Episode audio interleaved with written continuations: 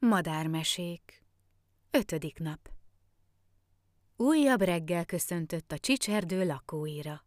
Madáranyú már hajnalhasadás előtt a kertben szorgoskodott, hogy gondosan előkészítse madárkáinak az elemózsiát. Lelete, mint kötfelhő lengett körülötte ezen a csípős reggelen, de ő csak dolgozott és dolgozott. Tudta, hogy már nincs túl sok idő, készenlétben kell várni a telet. Jönnek a viharok, bár Írországban általában enyhébbek a telek. Az meg hogy lehet? kérdezi kételkedve, aki még nem járt Írországban. Ki látott már olyat, hogy viharok is, enyhe tél? Ilyen nincs is a világon. De van ám. Írországban. Ugyanis a golf áramlat télen meleget hoz, így kisebb a hőingadozás. A viharok meg, hát a viharok olyan szeszélyesek, amilyen szeszélyes csak egy vihar lehet. Hol meleg, hol hideg, hol esős, hol száraz. Az írviharnál szeszélyesebb nem nagyon van a világon.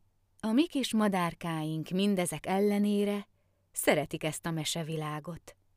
Bár néhányan közülük elvándorolnak meleg éghajlatra, de sokan itt maradnak, hogy csengő daluk betöltse az ír erdőket.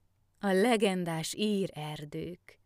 Az ír erdők nagyon egyediek. A fák törzsét bársonyosan zöldellő moha borítja, mint egy puha takaró. Írországban az erdő minden egyes fája külön egyéniség. Minden fának máshogyan tekeregnek az ágai, vagy nyúlnak az ég felé, mintha csak nyújtózkodnának a reggeli ébredéskor. Tekeregnek, tekeregnek, már ahol tekereghetnek. Sok tekergő ág esett az erdőírtás áldozatául. Ki gondolná, hogy sok-sok évszázaddal ezelőtt Írország kétharmadát erdő borította. Magasló fái büszkén tekintettek alatvalóikra, díszes koronájuk, törzsük apró odvai védelmet nyújtottak kismadárkáinknak.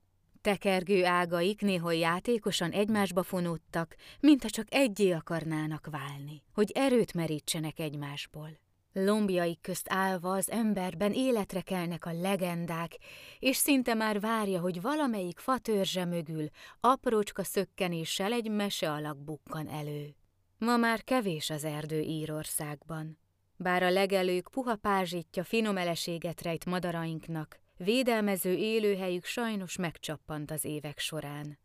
Bár a legelők puha pázsítja finom eleséget rejt madarainknak, védelmező élőhelyük sajnos megcsappant az évek során. E varázslatos erdők szerencséjére van néhány jó akaró, aki épp azon fáradozik, hogy új fákkal gazdagítsa az írmese világot. Él az erdőben egy remete, aki időnként az emberek közé keveredik, arra buzdítja őket, hogy vegyenek részt az erdők telepítésében. A gondviselésnek hála, ez a remete olyan sikeres, hogy egyre több erdő magaslik ebben a kis, csodálatos világban. Madárkáink örömére. Mára ennyi. Holnap találkozunk.